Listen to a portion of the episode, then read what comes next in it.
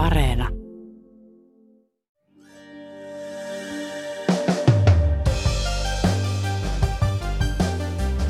Sairaita miehiä pakotetaan armeijaan, kunnollisia varusteita ei tarjota ja annetut lupaukset petetään.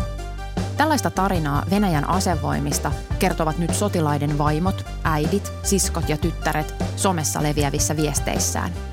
Uutispodcastissa toimittaja Elsa Osipova kertoo venäläisten naisten liikehdinnästä ja siitä, millaista valtaa naisilla voi Venäjällä olla. Ja voivatko he vaikuttaa sotaan? Tämmöinen vuosia jatkunut venäläisnaisten vähättely saattaa olla semmoinen Kremlin sokeapiste. Tänään on torstai, ensimmäinen joulukuuta. Kuuntelet uutispodcastia. Minä olen Reetta Rönkä.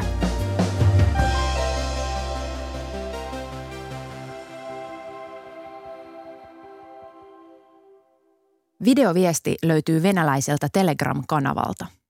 Здравствуйте, меня зовут Логинова Елена. Я хочу рассказать, как мобилизировали моего мужа. 26 октября принесли повестку на работу вечером. В этот же вечер он сразу пошел в военкомат, где долго сидел в очереди. Потом прошел какой-то... Hei, nimeni on Jelena Loginova. Haluaisin kertoa, kuinka mieheni kutsuttiin palvelukseen liikekannallepanon yhteydessä. Iltapäivällä 26. lokakuuta mieheni sai kutsuntakirjeen ollessaan töissä. Saman päivän iltana hän ilmoittautui kutsuntatoimistoon. Erikoislääkärit ovat diagnosoineet miehelläni vakavia selkärankaongelmia, osteokondroosin ja välilevyn pullistumia useissa kohdissa. Lisäksi lääkärin lausunnossa todetaan, että selkävaivojen aiheuttama kipu säteilee polveen saakka. Toisin sanoen mieheni tuntee toisen jalkansa heikosti – ja kivun voimistuessa jalasta saattaa lähteä tunto kokonaan. Asiakirjassa sanotaan selvästi, että oireiden jatkuessa suositellaan leikkausta. Elena Loginovan videoviesti on kokonaisuudessaan yli kahdeksan minuuttia pitkä. Siinä hän kertoo, miten hänen miehensä tapasi kutsuntatoimistossa lääkärin ja esitteli tälle dokumentteja terveydentilastaan, mutta ne eivät auttaneet. Asevoimien yleislääkäri kirjoitti lausunnossaan, että mieheni soveltuu asepalvelukseen tietyin rajoittein – mutta minkäänlaista lykkäystä palvelukseen ei myönnetty. Ei annettu edes päivää tai kahta valmistautumiseen ja perheen hyvästelyyn. Yleislääkäri totesi hänet sopivaksi armeijaan ja hänelle annettiin puoli tuntia aikaa pakata tavarat. Hän ei ehtinyt edes hyvästelemään kahta alaikäistä lastaa. Samana iltana hänet lähetettiin Rezanin alueella sijaitsevaan koulutuskeskukseen. Loginova kertoo, että miehen kivut ovat vain voimistuneet fyysisen rasituksen takia. Mies on yrittänyt päästä uuteen terveystarkastukseen, mutta ei ole onnistunut.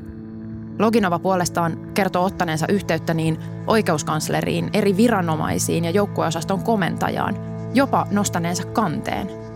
En tiedä mihin suuntaan mennä ja kenen puoleen kääntyä. Joka puolella on pelkkiä suljettuja ovia. Kaikki siirtävät vastuun toisilleen, ja tämä on jokin loputon ympyrä, jossa pyörin, enkä saa mitään aikaiseksi. Pyydän apua ja pyydän, että minua tultaisiin puoliväliin vastaan. Edes sen verran, että miehelleni tehtäisiin kunnollinen terveystarkastus.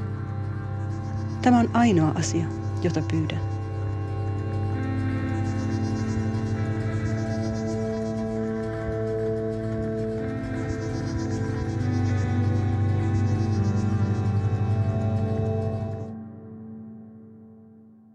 Elena Loginovan viesti ja tarina on yksi niistä lukuisista someviesteistä, joita Ylen toimittaja Elsa Osipova on kerännyt Telegramista ja V-kontaktesta, siis Venäjällä suosituilta somealustoilta. Somessa venäläiset äidit, vaimot, tyttäret ja siskot kertovat nyt yksityiskohtaisesti sotilaiden oloista ja mielivaltaisesta värväyksestä. Tämä viestihän edustaa siis yhtä monista viesteistä. Tämän kaltaisia viestejä tällä hetkellä Telegramissa on monia. Ja sehän kertoo siitä, kuinka tämä Putinin julistama osittainen liikekannallepano vaikuttaa ja koskettaa venäläisiä perheitä. Ja laajemmin voidaan myös sanoa, että nämä tarinat myös äh, näyttävät sen, kuinka nämä venäläiset naiset turvautuvat edelleen tällaisiin laillisiin keinoihin – vaikuttaakseen tähän omaan tilanteeseen ja miestensä ja poikiensa, eli näiden venäläissotilaiden tilanteeseen. Kun taas sitten valtio käyttää laittomia keinoja. Eli tämä myös kertoo jotain siitä, mitä venäläisessä yhteiskunnassa tapahtuu. Tässä uutispodcast-jaksossa kuullaan pätkiä venäläisten naisten someviesteistä. Kertomusten paikkansa pitävyyttä ei ole pystytty vahvistamaan. Se tiedetään, että tällaisia samankaltaisia viestejä on tullut eri puolilta Venäjää. Eli on tullut Länsi-Venäjältä, on tullut suurista kaupungeista, kuten Pietarista ja Moskovasta, on tullut Kauko-idästä, on tullut Etelä-Venäjältä, esimerkiksi Dagestanin alueelta. Eli se kertoo siitä, että tässä ei välttämättä ole kyse yksittäisistä tapauksista tai perheistä, joilla on vaan käynyt huono tuuri tai siitä, että on ollut joku hyvin korruptoitunut tai huono paikallishallinto, joka on aiheuttanut tämän tilanteen, vaan se, että näitä viestejä tulee eri puolilta Venäjä kertoo siitä, että tätä tapahtuu ihan järjestelmällisesti sen järjestelmän tasolla. Naisten viesteissä vedotaan esimerkiksi perheiden ahdinkoon ja arjen vaikeuteen ilman miehiä. Vaaditaan värvätyille kunnollista kohtelua, viranomaisilta läpinäkyvyyttä ja annettujen lupausten pitämistä. Eli nämä, nämä omaiset ovat siis niin kuin raportoineet siitä, että he ovat itse joutuneet hankkimaan nämä varustu, varusteet, luotiliivit, kypärät näille reserviläisille. On kerrottu just näistä terveystarkastuksista, jotka oli tämmöinen ihan muodollisuus, jolla ei ollut minkäänlaista virkaa siihen päätökseen. Vedotaan esimerkiksi näiden miesten terveydentilaan. Vedotaan siihen, että viranomaiset ovat toimineet väärin tai tehneet virheen värvätessään sairaita miehiä joukkoihin. Ja vedotaan myös viranomaisten itsensä asettamiin niin kuin, äh, asetuksiin, viranomaisten omiin asetuksiin. Venäjän Duumahan teki just ö, muutoksia tähän Putinin liikekannallepanoa koskevaan asetukseen hiljattain. Ja Duuman ö, puhemies lupasi, että 10 000 miestä vapautetaan palvelusta ja nämä miehet siis nämä tämmöiset miehet, joiden perheessä on kolme lasta tai kehitysvammainen lapsi.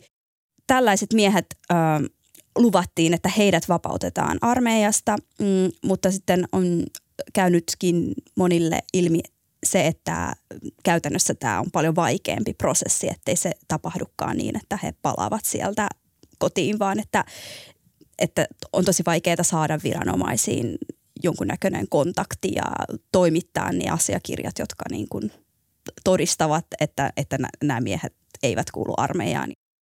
Elsa sanoo, että viestien sanamuodot ovat selvästi tarkkaan mietittyjä. Poliittisia argumentteja ei niissä kuulu. Sotaa ei avoimesti vastusteta näiden yksittäisten naisten viesteissä. Vastustus kohdistuu siihen, että on luvattu yhtä ja tehty aivan muuta. Mitä näillä somessa leviävillä videoviesteillä sitten tavoitellaan? Se, mitä näillä viesteillä nyt tai näillä äh, videoviesteillä halut, haetaan, on se, että haetaan omalle asialle julkisuutta. Se julkisuus on tosi tärkeä, koska Venäjällä on edelleen vallalla sellainen ajatus ja käytäntö, että ää, niin kuin ylinvaltiojohto niin kuin voi puuttua ja muuttaa asioita. Eli jos oma viesti saa paljon näkyvyyttä ja julkisuutta, niin se todennäköisesti myös saavuttaa sen vallan huipun ja muutos lähtee sieltä ylhäältä.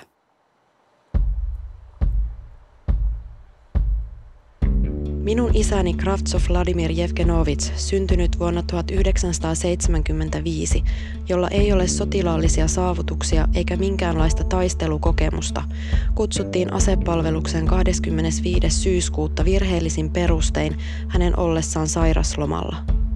Isälläni on kaksi välilevyn pullistumaa ja monia muita selkävaivoja, jotka haittaavat hänen kävelyään merkittävästi. Lääkäri on sanonut, että isäni ei voi kävellä pitkiä matkoja. Hän on traktorin kuljettaja, joten hän istuu työssään paljon, mutta sekin aiheuttaa paljon tuskaa. Nyt hänellä jäi hoitojakso kesken, koska hänet kutsuttiin palvelukseen osittaisen liikekannallepanon perusteella. Pyydän kaikkia levittämään tätä videota mahdollisimman laajalle.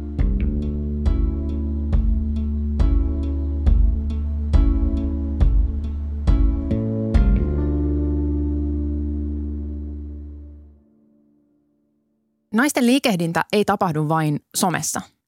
Esimerkiksi Venäjän läntisillä alueilla omaiset ovat jopa lähteneet sotilaiden perään ja menneet ihan Ukrainaan asti hakeakseen miehet pois rintamalta. Muilla alueilla on tehty tempauksia, joita Elsa kutsuu ratsioiksi. Näissä ratsioissa suuri joukko tai useammasta henkilöstä koostuva joukko huolestuneita omaisia, äitejä ja vaimoja lähinnä, ovat kokoontuneet äh, paikallishallinnon toimistoon tai kutsuntatoimistoon tai jotkut on jopa matkustaneet varuskuntiin ja he ovat kokoontuneet ja vaatineet siinä paikassa ja siinä hetkessä viranomaisilta vastauksia heitä askarruttaviin kysymyksiin. Esimerkiksi näistä reserviläisten oloista, siitä, että joutuvatko he rintamalle. Nämä ratsiat kertovat siitä, että venäläiset eivät luota niihin viranomaisiin, jotka päättävät näistä asioista, eli näistä reserviläisten niin kuin siirtelystä paikasta toiseen. He eivät luota armeijaan ja siksi he lähtevät niiden miesten perään sinne varuskuntiin. Se on ihan perusteltua, koska se, mitä sieltä kentältä heille on kerrottu, esimerkiksi heidän omaiset soittavat ja kertovat, että, että he istuvat siellä juoksuhaudoissa tai että heidän, heidän ei ole annettu raportoida terveydentilastaan komentajalle tai että ö, komentajat pahoinpitelevät reserviläisiä, niin kyllähän se herättää paljon kysymyksiä ja kyllähän ne ihmiset luottavat näiden omien läheistensä sanaan enemmän kuin sitten viranomaisten sanaan. Elsa sanoi, että liikehdinnän taustalla on myös henkilökohtaisia kokemuksia tai läheisten tilannetta – laajempia ajatuksia? Tässä ei pelkästään vastusteta niitä, ei tässä ei pelkästään vastusteta sitä, että miehet viedään mahdollisesti jopa rintamalle. Mä näkisin, että tässä myös eräänlaisella tavalla puolustetaan demokratian ja sivistysvaltion rippeitä. Se ei ehkä niin kuin, sitä ei suoraan sanota, mutta kyllä näissä viesteissä näkyy se, että ihmiset haluavat viranomaisilta kunnollista kohtelua he haluavat tulla kuulluksi, koska he uskovat, että sivistysvaltiossa viranomaiset kuuntelee kansalaisia. Tämä ajatus kuulostaa jännältä, koska eikö just Venäjällä ja sitä ennen Neuvostoliitossa kansalaiset ole tottuneet ajattelemaan, että systeemin jos johonkin ei voi luottaa ja että Venäjä ei ole mikään demokratia. Mutta mä myös sanoisin, että Venäjällä on kuitenkin viimeiset 20 vuotta ylläpidetty tietynlaista illuusiota siitä, että Venäjä on demokraattinen maa, on järjestetty, tosin ne on vilpillisiä, mutta on järjestetty jonkunnäköisiä vaaleja, on ylläpidetty jonkinnäköistä illuusiota sananvapaudesta. Ja on uskoteltu ihmisille, että Venäjä on demokraattinen maa, vaikka sen poliittinen järjestelmä nyt on osoittautunut autoritäärisen maan poliittiseksi järjestelmäksi. Mutta siinä ympäristössä, siinä kontekstissa siellä Venäjän sisällä asia ei välttämättä näyttäydy sillä tavalla. Ja samaan aikaan viranomaisiin vetoaminen oman perheen kautta on harvoja mahdollisia tai ainakin semiturvallisia vaihtoehtoja. Kun suora sodan kritisoiminen on laitonta, järjestäytymistä ei katsota hyvällä ja mielenosoittamisesta pidätetään, ovat vaikuttamisen tavat vähissä. Näitä ihmisiä yhdistää se, että he, heidän omaiset ovat Venäjän armeijassa. He ovat reserviläisiä. Mutta nämä ihmiset ei ole varsinaisesti järjestäytyneet vahvoiksi ö, järjestöiksi tai niin kuin toimijoiksi. Enemmän Venäjällä on tällä hetkellä semmoisia pieniä ryhmiä, löyhästi järjestäytyneitä ryhmiä, joita ehkä yhdistää se, että, että heidän miehensä ovat esimerkiksi samassa varuskunnassa. Myös ne hitusen järjestäytyneemmät porukat – korostavat toimivansa laillisin keinoin. Elsa ottaa esimerkiksi äitien ja vaimojen komitean, joka toimii pääosin verkossa. Esimerkiksi tämä järjestö on voinut toimia ja jatkaa toimintaansa juurikin sen takia, että, että he eivät ole turvautuneet tällaisiin niin sanotusti laittomiin keinoihin, eli tällaisiin massaprotesteihin. Ja he ovat esimerkiksi päivystäneet näiden sotilaskomissariaattien edessä Pietarissa ja siellä Moskovan paikallishallinnon toimistolla ja, ja tällainen toimintahan ei ole kiellettyä Venäjällä. Kiellettyä on se, että otetaan juliste esiin ja huudetaan iskulauseita. Kuten sodassa aina, nuoret joutuvat kärsimään poliitikkojen vuoksi Mutta myös venäläisäidit kärsivät. He eivät näe sodassa mitään järkeä, eivätkä saa tietoja lapsistaan. Вы что-нибудь сейчас о нем знаете? Ничего. И мне никто ничего не говорит. В военкомате меня отсылают.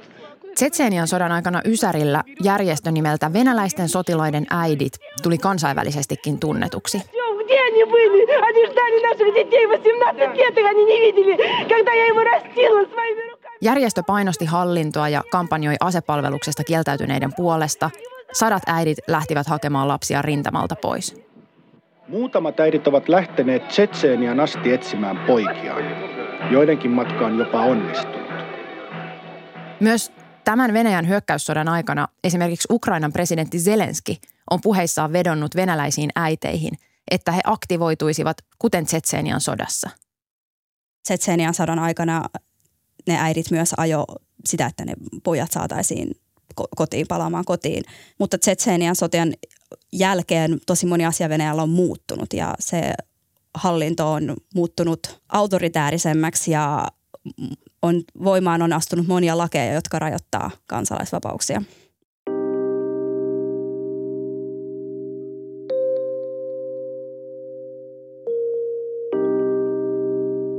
Я считаю, что моего сына Карпова Никиту Дмитриевича призвали незаконно и не в соответствии с указом. Olen vakuuttunut siitä, että minun poikani kutsuttiin asepalvelukseen lain ja presidentin antaman liikekannallepanoasetuksen vastaisesti.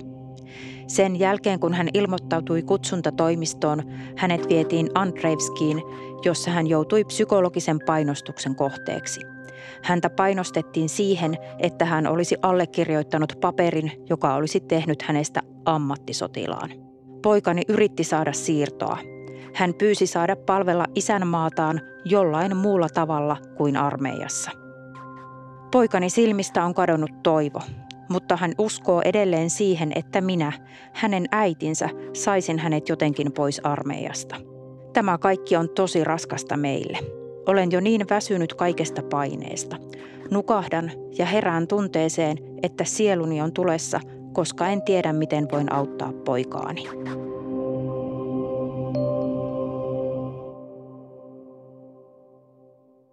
Naisten jonkinasteista aktivismia selittää se ilmiselvä seikka, että liikekannallepano ei koske naisia, joten heillä on enemmän mahdollisuuksia tuoda epäkohtia esiin kuin vaikka miehillä – mutta Elsan mukaan kyse on myös siitä, miten Venäjällä naisiin suhtaudutaan.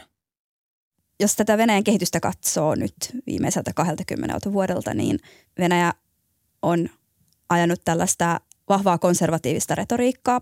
Ja Venäjän nimenomaan sillä konservatiivisella retoriikalla on tehnyt pesäeroa länteen, jota se pitää rappeutuneena ja vapaamielisenä. Ja, ja mä sanoisin, että osa tätä retoriikkaa on ollut, ollut myös tällainen naisten vähättely – ja mä sanoisin, että tämmöinen vuosia jatkunut venäläisnaisten vähättely saattaa olla semmoinen Kremlin sokeapiste.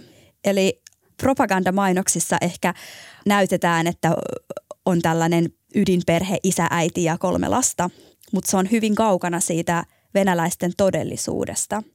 Politiikassa tai muuten yhteiskunnan kärkipaikoilla naisia ei juuri näy. Elsan mukaan naisten valta on muualla. Kun Venäjä lähti rakentamaan tätä omaa konservatiivista ideaaliyhteiskuntaa, niin siinä nimenomaan haluttiin nähdä naiset semmoisena heikkoina olentoina, jotka täytyy, joita täytyy suojella ja jotka eivät nyt, niin kuin, että, että heidän paikkansa ei ole esimerkiksi politiikassa, että, että mitä ne naiset siellä politiikassa tekisi, että eikö ole paljon kivempi esimerkiksi kotona lakata kynsiä ja muuta tällaista. Että et, et se on semmoinen niin kuin, mitä Venäjä on ö, viimeiset 20 vuotta niin kuin rakentanut semmoista ideaalia tai semmoista mielikuvaa, mutta se ei, ei vastaa sitä todellisuutta. Naiset käyvät ihan yhtä paljon töissä kuin miehet Venäjällä. Ja ei venäläinen perhe koostu siitä kahdesta eri sukupuolta olevasta aikuisesta ja lapsesta, vaan venäläinen perhe koostuu kahdesta naisesta ja yhdestä lapsesta. Eli, eli siellä on siis se lapsi, lapsen äiti ja sitten lapsen isoäiti. Venäjällä on siis paljon yksinhuoltaja-äitejä ja tällaisia perheitä, joita käytännössä pyörittävät naiset. Se, että venäläisnaiset on käytännössä suljettu pois poliittisesta päätöksenteosta, niin se ei tarkoita, etteikö heillä olisi vaikutusvaltaa. Erityisesti perheiden keskuudessa, perheiden verkostojen keskuudessa ja verkostot on Venäjällä vielä tänäkin päivänä erittäin tärkeitä. Eli kyllä mä jopa sanoisin niin, että se, että ylin valtiojohto vähättelee naisia eikä usko heidän ää, kykenevän muuttaa, voi itse asiassa olla semmoinen valttikortti sen muutoksen ajamisessa. Mutta onko muutos nyt sitten alkanut? Ei välttämättä.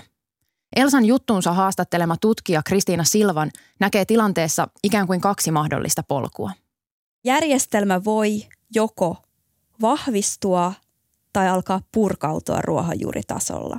Ja tämä autoritäärinen hallintojärjestelmä vahvistuu tai voisi vahvistua, koska nämä naiset tavallaan, hehän eivät kritisoi sotaa tai hallintoa tai järjestelmää. Ja näillä viesteillä he tavallaan vahvistavat osallistumistaan tämän järjestelmän ylläpitämiseen. Toisaalta, jos kansalaiset järjestelmällisesti kokevat, etteivät he tule kuulluksi ja Venäjän tilanteessa myös jo vahva, jo, jo se olemassa oleva heikko luottamus viranomaisiin ja valtiovaltaan, niin jos he uskovat tulleensa kohdelluksi väärin ja alkavat järjestäytyä, se voi heikentää pitkä, pidemmällä aikavälillä Kremlin mahdollisuuksia toimia. Eli jos joku, jonkunnäköinen johtopäätös tästä pitäisi tehdä, niin ää, jos kansalaisyhteiskunta ei kritisoi hallintoa, ei kritisoi Putinia henkilökohtaisesti, sen annetaan olla olemassa, mutta jos järjestelmä kokee tulensa uhatuksi, niin silloin kyllä keinot vaimentaa nämä äidit ja vaimot. Ratkaiseva on ensinnäkin nyt se, miten viranomaiset naisten huoliin vastaavat.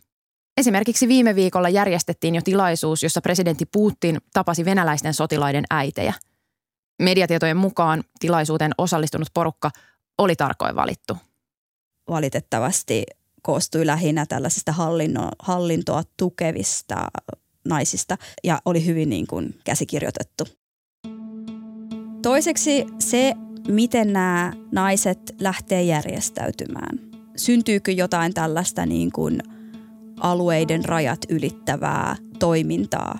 Onko nämä naisten huolet niin vahvoja, että ne voisi yhdistää naiset eri puolilta Venäjää?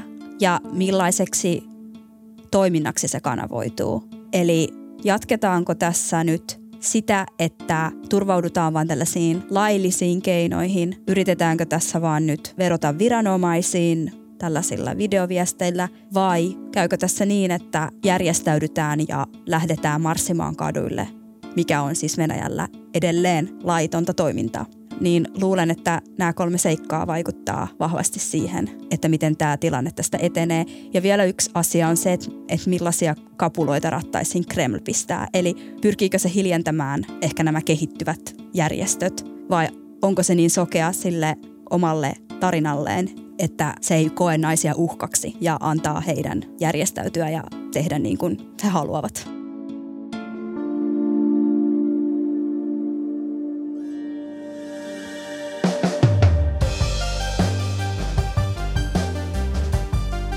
Kiitos kun kuuntelit uutispodcastia.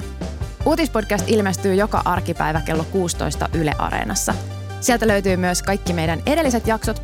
Ne on aika hyviä, niitä voi kuunnella ja myös voi lisätä meidät suosikiksi painamalla sydäntä. Palautetta voi laittaa sähköpostilla uutispodcast at yle.fi ja muut löydät somesta at Reettaronka. Tämän jakson äänistää leikkauksesta vastasi Sami Lindfors. Venäläisten naisten viestejä suomeksi lukivat Maria Manner, Jaana Kangas ja Paula Pokkinen – Uutispodcastissa me syvennymme siihen, mikä on tärkeää juuri nyt. Moi moi!